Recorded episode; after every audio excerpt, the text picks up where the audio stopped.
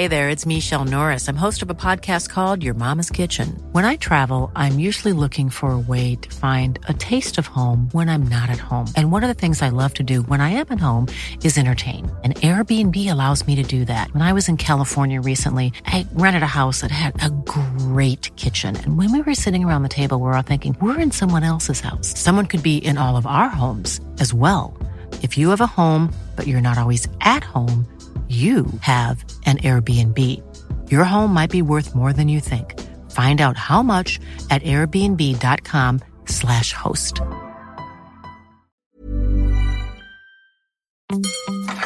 Do you think all premium fuels are the same? Well, your engine doesn't. Shell V Power Nitro Plus helps keep your engine running like new because it's engineered to defend against four main engine threats gunk, wear, corrosion, and friction. So next time, choose Shell's most advanced fuel ever. It's fuel for thought. In engines that can.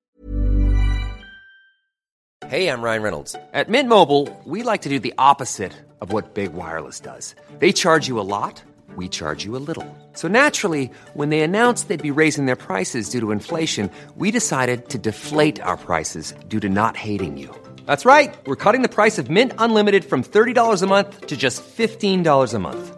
Give it a try at mintmobile.com slash switch. $45 upfront for three months plus taxes and fees. Promo rate for new customers for limited time. Unlimited more than 40 gigabytes per month. Slows. Full terms at mintmobile.com.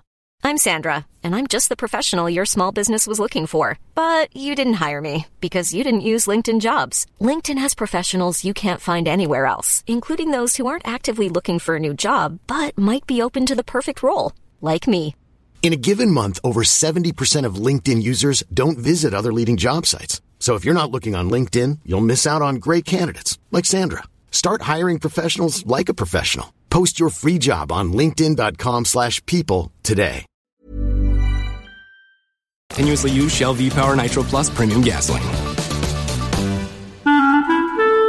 Why does Comcast Business power more businesses than any other provider? It has technology solutions that put you ahead, like the fastest reliable network and serious savings. Ask how to get a $500 prepaid card with a qualifying gig bundle. Offer ends 10 22 Restrictions apply. Call for details. Kung bago ka lang sa aming channel at mahilig ka sa mga kakaibang kwentong katatakutan, pindutin ang subscribe button at ang bell icon para lagi kang updated. Kung hindi, mumultuhin kayo.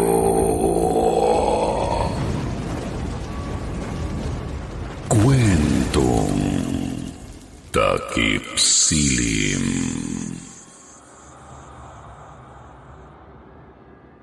Magandang gabi mga tagapakinig. Meron tayong dalawang istoryang babasahin ngayon. Ang unang kwento ay binahagi ni Mao tungkol sa ligaw na multo. Kung nais nyo ring magbahagi ng karanasan nyong nakakatakot ay ipadala nyo lamang sa stories at kwentong takipsilim.com o kaya naman ay i-message nyo lang kami sa aming Facebook page. Huwag nyo ring kalimutan i-like and share ang video na ito. Simulan na natin ang kwento. Kaluluwang ligaw ng sundalo. Mapagpalang gabi sa inyo, Sir Jupiter, at sa lahat ng nakikinig. Ako po si Mao. Kung maaalala nyo ay minsan nang nakapagpadala ako ng kwento dati. Ang aking isasalaysay ay tungkol sa mga kababalaghang naganap sa aming bahay noong 2001. Noong ako ay labing apat na taong gulang pa lamang ay nagtatrabaho sa ibang bansa ang aking tatay. Apat kaming magkakasama noon. Si Mama, ang kuya, ako, at ang bunso naming babae. Sa aming magkakapatid ay si kuya ang paborito ni Lola, kaya naman ay madalas doon siya natutulog sa gabi at tatlo na lang kaming maiiwan ng nanay ko at ng bunsong babae sa ganoong oras sa bahay. Dakong alas 9 ng gabi, tanda ko pang nanonood kami ng nakakatawang pelikula noon sa telebisyon nang biglang mawalan ng kuryente. Hindi naman kami na alarma dahil madalas namang mangyari ang ganoon sa probinsya namin. Ilang minuto pa ang lumipas ay wala pa rin kuryente. Kaya sinabihan kami ni Mama na matulog na lang kami. Hindi namin kinontra pa yun dahil dinapuan rin kami ng antok. Nahinga ako sa sofa at maya-maya lamang ay may sumagi sa aking paningin. May dumaang malaking lalaki sa gilid ko. Nakapang sundalo ang suot. Naaninag ko pa siya dahil nakapagsindi na ng kandila noon si Mama. Nasundan ko siya ng tingin patungong kusina hanggang siya'y naglaho. Hindi naman malaki ang bahay namin. Kaunting hakbang lang ay matutungo na ang kusina at banyo mula sa sala. Napaisip ako noon para bang naghahanap ng lohika ang utak ko na baka nanay ko yun at namalilang ang pagkakakita ko dahil nga sa may kadiliman ng bahay. Kaya sinundan ko yung nakita ko at pagkarating ko sa kusina ay wala namang tao. Paulit-ulit kong tinawag si mama noon at nakaramdam na lang akong bigla ng kilabot. Imposibleng nanay ko ang aninong dumaan dahil nakita kong nasa loob siya ng banyo. Nakakapaninig balahibo ang matanto na may kasama kaming kaluluwa sa bahay sa mga oras na iyon, lalo pat madilim at walang kuryente. Sandali akong nag-isip-isip noon. Malaking lalaking nakapangsundalo ang nakita ko pero wala naman akong narinig na mga yabag. Maski ang mga binti noon ay hindi ko rin nakitang humakbang. Dire-diretso lamang iyon ng nakalutang. Paglabas ng nanay ko sa banyo ay doon ko sinabi sa kanya ang nakita ko, ngunit pinagbawalan niya akong magkwento pat huwag na raw akong manakot. Masama raw ang nagkikwento ng mga nakakatakot sa gabi, lalo na't walang ilaw. Ilang gabi pang dumaan ay hindi naman na naulit iyon. Sadyang mayroon lang talagang mga kaluluwang ligaw na kayang maglabas-pasok sa loob ng ating bahay. Kaya kung minsang nakaranas kayo na akala nyo ay may nakita kayo sa gilid ng inyong paningin, maaaring kaluluwang ligaw rin iyon. Ang ating susunod na babasahing kwentong nakakakilabot ay ipinadla ni Jean Oria. Kaluluwang hindi matahimik. Magandang gabi po sa inyo, Sir Jupiter. Palagi po akong nakikinig sa channel nyo dahil hilig ko talagang makinig ng mga kababalagan. Ang kwentong aking ibabahagi ay naganap nung ako'y sampung taong gulang pa lamang. Nangyari po ito noong panahong lilipat kami ng tirahan sa Taytay Rizal, bandang San Lorenzo Ruiz. Habang abala ko sa pagbubuhat ng ilang gamit, ay doon ko nakilala ang agad ko ring naging kaibigan na itago na lang natin sa pangalang Edwin. Diyan ba kayo titira sa likod ng simbahan? Tanong niya sa akin. At nang sagutin ko siyang doon nga kami lilipat, ay may sinabi siyang tumatak sa aking isipan. Hala, may pinatay dyan eh. Agad akong nabahala at tinanong kung totoo ba ang sinasabi niya. Huwag ka naman manakot, kalilipat lang namin eh. Dagdag ko pa noon at pagkatapos ay bigla niyang binawi ang kanyang sinabi. Nako, biro lang yun. Huwag mo nang isipin. Kinagabihan ay doon nagsimula ang nakakatakot kong karanasan.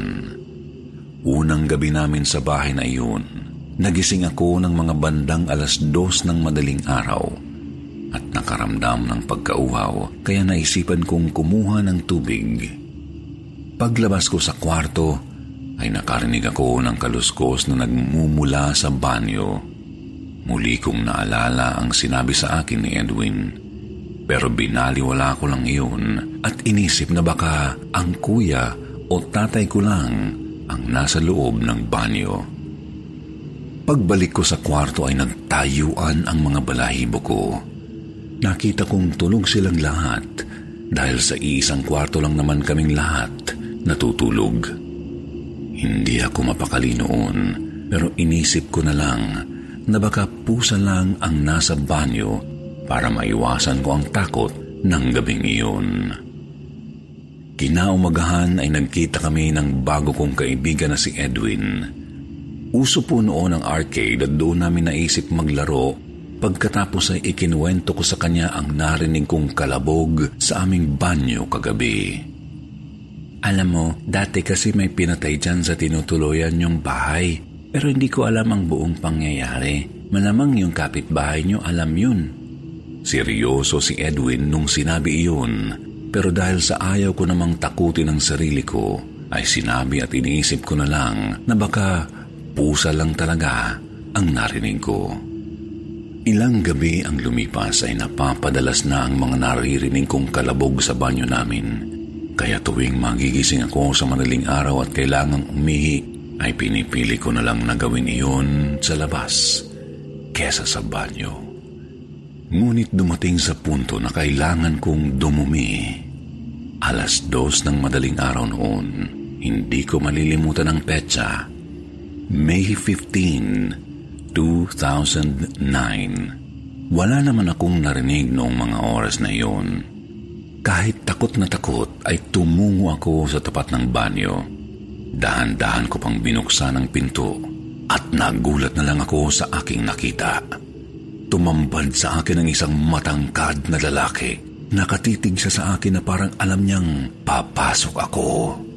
Nanlalaki ang mga mata niya at ang dugo ang katawan niya ay tadtad ng saksak. Sa pagkasindak ay kumaripas ako ng takbo pabalik sa aming kwarto at nagtalukbong ng kumot. Nagising pa noon ang kuya sa ingay na nagawa ko at tinanong kung anong nangyari sa akin. Agad kong sinabi na may nakita akong multo sa banyo. Pero si kuya ay hindi na nagulat sa sinabi ko. At ikinuwento sa akin na siya rin mismo ay nakaranas na ng kababalaghan sa banyo namin. Sa tindi ng takot ko noon ay hindi na ako nakatulog pa hanggang sa pagsikat ng araw. Noong umaga ding iyon habang nagluluto si Mama, ay kumatok ang aming kapitbahay na itago na lang natin sa pangalang Lori. Naalala kong bigla ang sinabi sa akin ni Edwin na maaring alam ng kapitbahay namin ang buong pangyayari.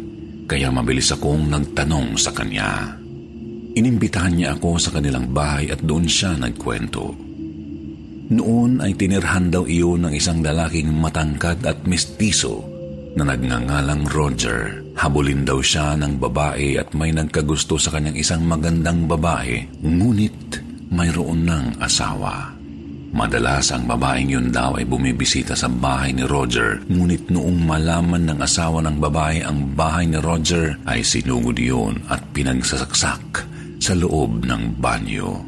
Kahit pa gustong manlaban ni Roger, ay hindi na nito nagawa.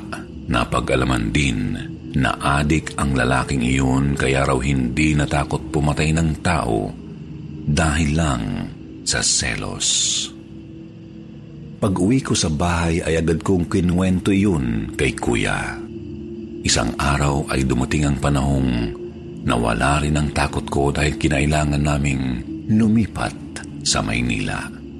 Masaya ako noon, pero sa kabilang banda ay naawa ako sa lalaking iyon. Napaisip ako na hindi matahimik ang kanyang kaluluwa.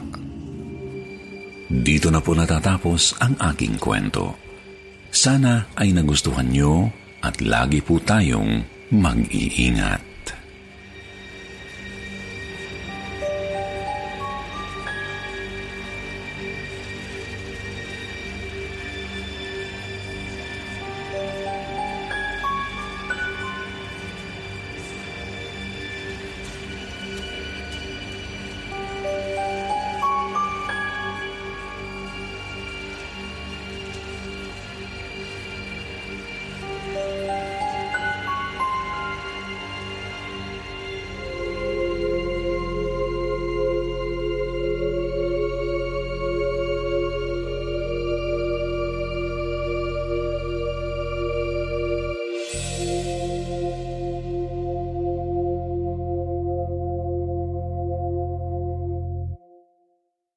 Why does Comcast Business power more businesses than any other provider? It has technology solutions that put you ahead, like the fastest, reliable network and serious savings. Whether your small business is starting or growing, you need Comcast Business. Comcast Business, powering possibilities. Ask about Comcast Business Internet and Security Edge. Or find out how to get a $500 prepaid card with a qualifying gig bundle. Call or go online today to learn more. Offer ends 10 23 22. Restrictions apply. Call for details.